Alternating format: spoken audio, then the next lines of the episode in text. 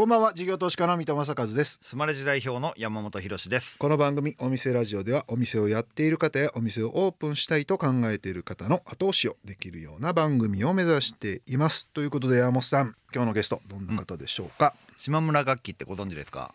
もちの論です。おはそこの社長広瀬俊明さんです。いうん。いろんなとこありますよね。ショッピングモールで見かけることが多いですかね。ううん。んいや私実は知らなかったんですけど知らなかったっていうのは島村楽器さんって業界1位なんですよね。おー僕も知らなかったです。あんま楽器のお店ってなんかパッと思いつくところあんまないから、確かにね。うんうんと思ってたんですけど島村楽器さん私は実は、えーはい前にマイクを買ったこともありまして。うんあそうなんや、うん。うん。なので。どんなマイク？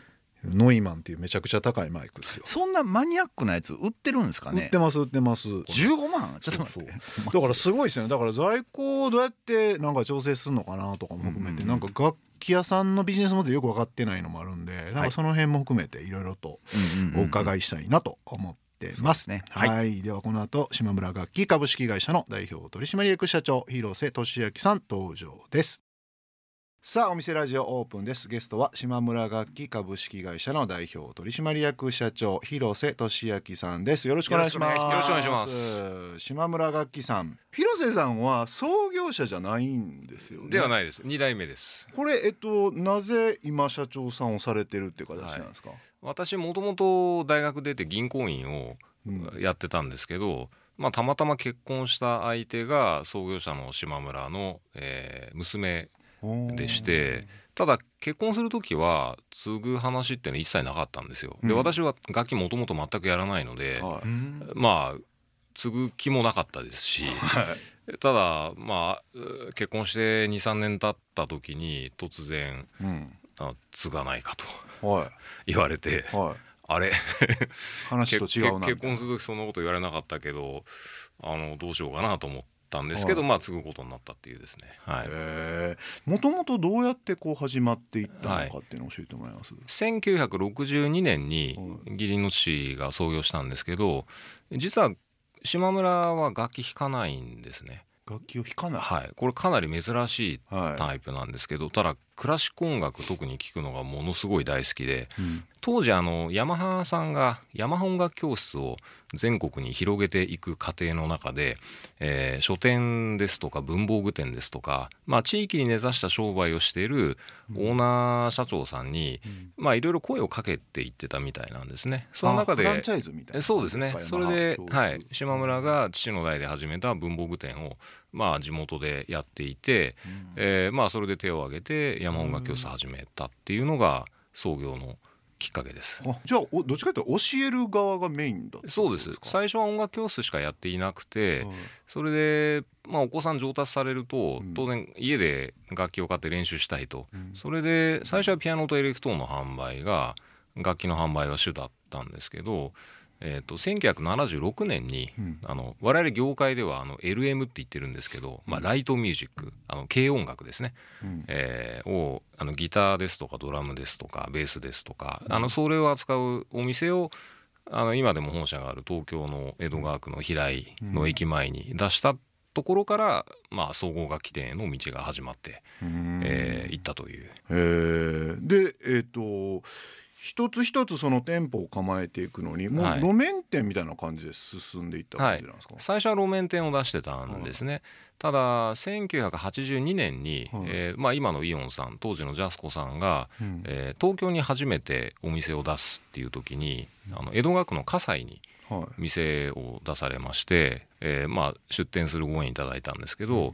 えー、と楽器を販売するスペースよりも音楽教室と、うん。あとスタジオうん練習スタジオとかミキシングルームのスペースが多かったらしいんですね。はい。なんで楽器を売るスペースよりうん。あの教室とかスタジオのスペースの方が多いんだっていうことで、まあ、当時のあのイオンの岡田会長が、あのあ社長がまあ非常に面白い会社だなといいうことでその後、まあいろんなところに全国にイオンさんが、えー出店する時にまあお声掛けいただく機会が増えてそこからショッピングセンターに出店する。まあですから82年から商業施設に出店するっていう今のフォーマットが、まあ産声を上げたといいう形です。今もだから店舗拝見してると結構イオンが半分までいかないかもしれないですけどイオンモールとかに入ってるのが多いんですよね、はい。今180箇所ありますけども、そのうちの約3分の1があのイオングループが、うん。あの運営されてるショッピングセンターであとパルコさんやララポートさん等々にも、うん。あのたくさん出店させてうん。いただいて基本的には館の中にそうですね。入れていってるってことですよね。あそうですね。はい。あのビジネスモデルが我々ちょっとあの楽器屋さんってイメージすらねついてないんですけど、はい。まずそもそもどういうのが主力商品ではいでどのくらい買ってくれるのか。なんか一生に一回しか買わないイメージだし楽器なんか、はいはい。その辺ってなんかビジネスモデル的にはどういうのを売ってどうやってこうお客さんとの接点を作っていきながはい。ら商売されてるのかちょっと教えてもらいます？あの楽器店、まあ、音楽教室っておそらくまあ3つのパターンに大体分かれるんですけど、一つが、まあ、一番分かりやすいのが音楽教室だけやってますっていうところで、これはあの個人で、えーまあ、ご自宅でされてる方含めてもうものすごいたくさんの数があると。で2つ目があの我々専門店って言ってるんですけどピアノならピアノしか売ってません。うんギターベースならギターベースしか売ってません、まあ、そういう専門店タイプとあと3つ目で、まあ、これが島の楽器が主にやってるフォーマットですけど、まあ、総合楽器店ということで何でも一通り揃えるっていうタイプですね、まあ、このタイプと、まあ、大体この3つに分かれますね。はいい。や総合ってなんか難しそうですもんね。在庫もいっぱい増えるし、なんか専門店だけがちゃんとこう成立するような業界なのかなっていう気がするんですけど、はいそうでもないんですか？あの専門店の方がですねまず、えー品揃えっていう意味では絞り込めますし、うん。あとスタッフの方もまあギターのこと詳しくなればいいのでお客様にとっても多分ストレスは少ないんですね。で総合楽器店でやっていると当然ギター弾いたことないスタッフも我々入社してきますのであのーでね。これは総合楽器店のまあ結構デメリットであるんですよ。はいはい。じゃあなんで我々やそれでもやってるかっていうとあのまずショッピングセンターにずっと出店してる理由が、あのお客様が楽器店に来る、まあ、敷居を下げたいっていうことで、入り口に扉ないですよね。そうですね。アパレルのお店にフラッと行くのと同じ感覚で多分お店にフラッと入ってで楽譜とかもたくさんありますからなんかい入りやすいと。うんで入りやすいってことはいろんな楽器に興味ある方が入ってくるので、うんギターしか置いてないとお客さんのニーズにやっぱり応えられないので、うん特にあの家族で違う楽器をするっていうことはこれ珍しくないですよね。あのお嬢さんピアノ習ってて、お兄さんがえギターをちょっとやり始めて、はいはで、まあ、お父さんがドラムやってましたと。うん。という時には総合楽器店に来ると皆さんのニーズが満たされるっていう、はいはいこれはあの総合楽器店の一番大きなメリットうんだと思ってます。うん。でも先ほどお話にあったようにそのスタッフの教育商品知識。はい。これ結構なんかハードル高いですよね。だってはい。楽器店行ってギター結構知ってる人が店員さんとコミュニケーションやってても全然こいつ分かってへんなってなると、やっぱり専門店行こうかなってなりますもんね。うん、まあそこがあのまあ一つやはり問題としてはあって、まあそういった声は受け止めて社内でいろいろ今、あの専門知識とかもやってるんですけど一方であのお客様心理としていつでもものすごく詳しい人と話したいかっていうと、うん。必ずしもそうではないっていう時もあって、本当に知らないですと。でもコミュニケーション力があるスタッフの方が、うん。お客様から教えていただくスタンスで接客して。うんでお客様も気持ちよくあの喋られて「なんだそんなことも知らないの?」って言いながら まあニコニコニコニコいろいろ話されてそれで最終的にはその、まあ、スタッフと仲良くなってうんじゃあそんな詳しくないんだったらまた来週も来て教えてあげるよってえいうことであんまりギターが詳しくないスタッフにうん。ギター詳しい常連さんがつくっていうことはこれ実際にあるんですね。へえ、はい。じゃあそれはそれでコミュニケーション能力がむしろ高いスタッフさんの方が、はあの総合楽器店ではいいってはい。見ているっていう感じなんですか、我々なので採用の時にはそちらの方をあの重視してます。うん。で実際問題あのじゃあギター詳しかったらいいかっていうと今度電子ピアノ買いに来るお客さんに接客できないじゃないですか、うん。なので最終的には入社したらやっぱりちゃんとそれぞれのカテゴリー覚えてもらうんでうん。入る段階では楽器のことすごいマニアというよりは、うん。お客様とあのしっかりコミュニケーション取れるかどうかっていうそちらの方を重視してうん。採用してます。お送りしているのは広瀬さんセレクトの一曲。えーなぜこの曲を選ばれたんでしょうか？はい、えー大学生の頃からビリー・ジョエルがあの好きで、えー聞いていたんですけども、えーメロディーがこの曲はすごい気に入ってで島村楽器に入ってからクラシック音楽を聴くようになってベートーベンのピアノ・ソナタ第二楽章を聴いた時にあれビリー・ジョエルの曲だと思ったらあまあ当然ですけど元はあの こっちの曲だったという。はい。い、や僕あの昔 DJ やってましてその原曲とかオリジナルのなんかメロディーがちょっと出た時あこの曲なんか知ってるみたいなでつながっていく感覚ありますよね、はい、まさにそうでした。ありがとうございます、はい。ビリー・ジョエルで「This Night」でしたでそのスタッフさんの知識経験っていうのもそうなんですけど今度総合楽器店でいうと在庫が結構大変なんじゃないかなと思うんですよね、やっぱはい単価も高いし、その辺ってなんかどういう風な戦略とか対応とかされてるんですか、まあ、私も最初に会社入った時に在庫の効率見てうわこれはなかなか大変なビジネスだなと。あの回転率やっぱり高い商品ってあるんですけど、うん。そればっかり品揃えするとまあ面白くない店になってしまうんで、ちなみに回はい。転が早い在庫ってどんな系の在庫になるんですか、あーあの電子ピアノは、あの回転率があのいいっていうのがまあ業界の方皆さん多分共通認識へかなというふうには思ってます要はね。いろんな人が使うから買ってもらいやすいみたいなことなんあですか？の品揃えの種類が比較的少なくて済むと言いますか。あ種類が少ないんですね。ギターは世の中に一体何千何万種類のギターがあるかわからないぐらいなんですけど、電子ピアノの場合は、まあ、日本のメーカーさんがもう主要メーカーなんですけど、あの廃盤になってない現行モデルの数って100は超えないんですね。うんですからお店にまあ20か30大体あれば大体のお客様のニーズを満たせると。それでも20か30なんですね。そうですね。でもギ2030置いてるってすごいですけど、でもね、ギギターは小さい店でも100本は置かないといけないですし。100種類ってことですよね。えーとまあそうですね、ほぼほぼ。であの他社さんの専門店だったら1,000本あの置いてるとこもありますから、はあその線のうちの一本をいつ誰がどう買うねんって考えたらはい、在庫のイメージめちゃくちゃむずいですよね。難しいですね。で、そこはもうですから細かく管理するのは不可能なんで、はい。店舗ごとに在庫回転率の予算まあ毎年予算会議やりますけど、売上の予算利益の予算あと在庫回転率予算も店ごとにあの分けて設定してまして、まあ、ある程度回転率低くてもまあちょっとしょうがないなっていう店とこの店はまあこれぐらいの回転率にしてねっていう店はそこは分けて見てます。店舗ごとに違う店舗ごとに。うーんと一番予算高い店と低い店だと回転率で倍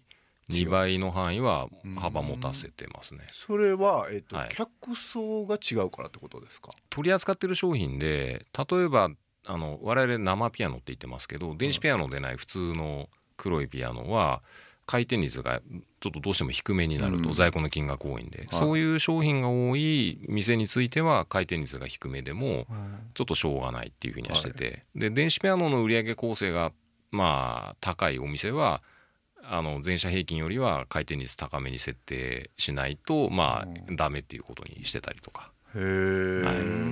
店によって、はい。じゃあその商品のラインナップが結構違うんですか？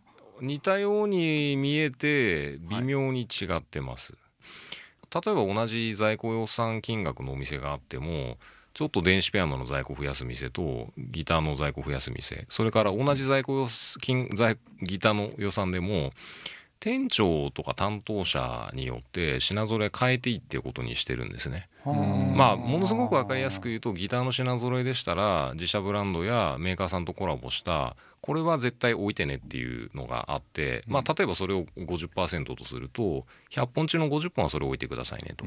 で残りの50本はまああのお店で別に選んでいいですよっていう。そんなイメージです。うん。はいそれはじゃあ店長さんが自分のところのお店に来ている客筋を見て一番売れるというのかまあ、はい。売り上げなのか粗利なのか分かんないですけど、はい。なんかいろいろ考えながら、えー商品の陳列をはい。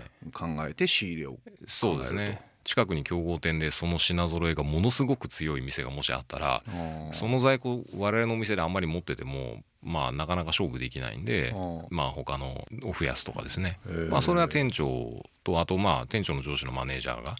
まあ話して決めていいですってことに任せてます。うん。それだってピアノ3つ仕入れて1,000万近くで在庫抱えちゃいましたって言ったら、ど 例えばですけどどうなるんですか？もうそれ店で持っとくってことそれとも返すみたいなできるんですか、他の店に移動したりとかうん。ピアノでしたらあの催事って言ってピアノたくさん集めたフェアをやる時あるんですけうん。どそういう時の商材で他のエリアに持っていくとか、まあ、そこは多店舗展開してる強みですね。うん。あと先ほどのギターの話で言うと今はあのインターネットでギター買われる方が実はかなりお客様で多いので、必ずしも展示してる在庫が近くのお住まいの方に売れるわけではなくてうん。東京の店舗に在庫してるギターが札幌にお住まいの方から注文が入ってそれ発送するとかっていうのはもう日常茶飯事あです、そうなんですか。はい、へえでネットで販売した時にそのメンテナンスって、はい、楽器屋さんがどの程度までするか私も分かってないんですけど、はい。それってあんまり関係ないですか？その大阪から札幌の人に売っちゃうと、はい。札幌の人もなんかこれその後のメンテナンス保証どうするんだろうなっていうので不安で買えないみたいなことあると思うんですけど。そこはあの弊社の場合やっぱり全国にあるメリットかなと思っていて、同じ島村楽器で買った楽器っていうことで札幌の店に持ち込んでいただければそこでご対応できるんで。はい。なるほどな。同じ、まあ、ネットの販売する時でもあの販売スタッフが店頭でお客様とまさに接客するかのごとくうん。いろいろ自分なりのおすすめポイントをしっかり、えーまあ、説明を文言に落とし込んだりとかあと写真もしっかりやっぱりまあ撮ったりして載せるとまあそれがお客様にも伝わるのかあのそっけない、まあ、単なる商品のスペックだけ載せていてもやっぱりあんまり売れないのであーそうか、はい。そこはだから楽器屋ゆえのその商品への愛情を説明できるってことですね。はい。はい。おいかに島村のネットで買っていただいたお客さんに、あの実店舗の島村に来ていただいて、まあ、練習スタジオを使っていただいたり、まあ、ギターのワンポイント講座に来ていただいたり、うん。まあ、できれば音楽教室に帰っていただくとかそこはあの我々まだ課題だなと思って。ーうん。楽器を買ってもうまくならなかったら初心者なんかやめちゃうじゃないですか。そうですね。そこをなんかやっぱりケアしてあげないと、はい。次の高い入門コースのギターからはい多少高級コースのギター移行してくれないみたいなのありますよね。はいはいえあまあビギナーズクラブっていうのがまずあって、うん。教室はあくまでまあお月謝いただいて毎月3回とかレッスンに、まあ、来ていただくんですけど、であと先生が教えると。でビギナーズクラブはお店のスタッフでギター得意なスタッフが、うん。あの教える形で、うん。でまあ1回あたり500円とか参加料いただいて、うん。えーまあ本当に特定の曲をちょっと弾きましょうとかまあそういうのをまあやっていて教室よりはなんか気軽に来ていただけるような形でやってるのが一つあります。はい。あとサークルっていうのはあの例えば吹奏楽部って日本ってものすごく盛んなんですけどすね。学校に1個ぐらいありますよね。はい、で中高でやって引退してその後やらない方って結構多いんですよ。はい。社会人楽団って結構盛んなんですけど、社会人楽団だとちょっとコミット量が多すぎてそこまでやりたくないという方もいらっしゃるんですね。それで 島原楽器の、まあ、例えばイオンレイクタウンで、はい。まあ、吹奏楽団っていうのをやって、うん。まあ、大学のサークルと一緒なんですけど、島原楽器のどっかのお店で、まあ、横同士でちょっと緩くつながっていただいて、うんえー吹奏楽経験者で吹奏楽やっていただくとかあうんのそういうことを今結構盛んにやってますね。そういうのはやっぱり店長さんを中心としたスタッフさんがやっぱやってるんですか？あそうですねどんなサークル作るかっていうのは店であの立ち上げたいのを作っていいっていうことにしてるんでそういうやっぱりサークルとかまあ教室スタジオもそうかもしれないですけどそういうソフト面のあの運営がうまくいってる店舗はやっぱ売り上げが高いとか、はい。あんまりうまくいってないとかやっぱりそんなに上がらないってやっぱある、はい。あります？イベントやったからすぐその月に100万円売り上げ上がるかっていうと、まあそうまあそういうふうにはならないんですけど長期的にはやっぱりそこでついてくれたお客様が、あのそのお店で、まあ、さらにそのスタッフから買ってくれますんで、中長期的には必ずそこはあの良くなっていきますね。でそういう人が友達連れてきて、はい。お前もギターやれよみたいなことになるわけですもんね。ね。はい。へえなるほどな。だから楽器売るというよりかやっぱり楽器の後の演奏までカバーしてあげないと、はい。楽器って売れないですもんねね。分。だからはい。そこのコミュニティ作りってすごい大事なんだろうはないと思って、はい。そこは相当工夫されてるってことですよね。創業者があのよく言ってたのが物を売る前にはい。あのことを売る。でことを売る前に人を売るっていうふうに言ってたんですへけー。ど、まあ、物っていうのはまあ楽器ですよね。で要はあのギター買ってもあの初心者の方ってすぐ諦めてやっぱり上手くならなくて1ヶ月後にはまあ押し入れのどっかに行っちゃったとか、うちの家はまさにそうでした。ありますから、まあ、ななんでじゃあそのお客様がギター買いたいのかと、まあ、学園祭に出てちょっとなんかね女の子にモテたいとか、えーあとはいや実はあの同僚の結婚式であの久しぶりに演奏しなきゃいけないとかまあいろいろ背景があるのでその楽器を買って何をお客様がしたいのかっていう、まあ、それが本当にお客様が欲しいことだと。でそれをちゃんとコミュニケーション取って、あのーお客様が本当にやりたいことを聞いた上でうん。お客様に合った楽器をちゃんと提案しましょうねと。でそれを提案するには最終的にはことじゃなくてあなたという人をうん。やっぱりお客さんに気に入ってもらうのが大事だからまあ物ではなくことことではなく人を売れっていうふうにまあ創業者が言っててまあ今でもそれ社内ではもうあのいつも言ってますね。へえなるほどな。いやそうですね。そうしないと絶対音楽なんか始まらないし続かないしって感じですもんね、はい。い、やなるほど。ありがとうございます。非常に勉強になりました。じゃあ、えー、ととりあえず1週目はここまでということで、えーゲストはえー島村楽器株式会社の代表取締役社長広瀬俊明さんでした。広瀬さんには来週もお付き合いいただきます。ありがとうございました。ありがとうございました事業投資家の三戸正和とスマレジ代表の山本博でお送りしてきました。お店ラジオそろそろ閉店のお時間です。あー来ました来ました。ありがとうございます。待ってました待ってました、えーこの番組ではお店の方からのメッセージが留守番電話という形で届きます。それでは聞いてみましょう。コンバートビューティーおたい水野です。6月にオープンしたばかりのトータルビューティーサロンです。うちのお店は都度払い。押し売りなどもないので、エステは敷居が高いと思っている方、ぜひ気軽にお越しください。メニューは送信、頭皮、育毛ケア。外見の美しさ、さらに体の疲れもアプローチできるサロンです。水戸さん、山本さん、頭皮のケアしてますか？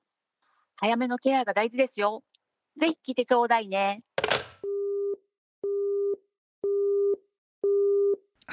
えなるえこれ男女ってことなんですかね、まあ来てくださいってねおっしゃってたんでうん。男でも行っていいんじゃないですか？頭皮のケアしてませんいねやしてないな。全くしてないな山本さん髪の毛真っ白になってますから頭皮ケアしとかないと。株主総会があるからちょっと気合い入れようかなと思って、はい、やりましたけど。髪の毛も頭皮も痛みますからね。そうですよね。ということでこの都度払いなんでローンじゃないっていうことでね。なんでまあ行きやすい。非常にお客様目線のお店をされているということですのでぜひ皆さん行っていただければと思います、はい。えー今日の留守番電話のメッセージはスマレジを使っているお店コンバートビューティーおたい水野さんからでした。ありがとうございました。ということで山本さん、はい。えー今日の広瀬さんのお話いかがでしたでしょうか、今日の、うん、パワーワード「ものよりこと」うん。ことより人を売るみたいなを30年前からやってらっしゃるということで。なんか総合店のこの、うん。なんていうんですか門戸の広さというか。うん。と専門店の深さみたいなその両方を実現しようとされてるっていう姿勢がすごいなと。どううですか？ん。いや大変ですよね。だから私は島村楽器さんってもうなんか永遠になくならないっていうか、参入障壁がめちゃくちゃ高いと思うんですよね。そううんうんうん。教室もあるしあんないろんな点数の商品商材を揃えてるしはい。なかなか新規参入で入れないでしょ入ろうと思わないですよね。ちょっとうん専門的な感じなんでね。わかんないんで。だからそういう意味で言うと盤石なんですけど、はい。ただまあもちろんその人口は減っていくんではい。どんな感じで今後の展開されているのかっていうのは来週聞いてみたいなっていう感じですよね。はい。ということで来週もお島村楽器の社長広瀬俊明さんにお話をお伺いします。そしてお店ラジオでは番組の感想や我々2人に対する疑問質問など皆さんからのメッセージをお待ちしています。メッセージの宛先はメールアドレスお店アットインター FM.jp お店アットインター FM.jp までお送りくださいスマレジの公式ツイッターでもメッセージを受け付け中です。ハッシュタグお店ラジオとつけてつぶやいてください。私から必ずお返事いたします。また放送から1週間は radiko のタイムフリーで聞けることはもちろん。 AuDee や YouTube でも配信中です。詳しくは放送後記をご覧ください。他にも音声メディア Voicy では放送で紹介しきれなかった未公開部分などを配信していますのでそちらもぜひ聞いてください。それではお店じまいにしましょう。ここまでのお相手は三戸正和と山本博史でした。お店ラジオまた来週ご来店お待ちしています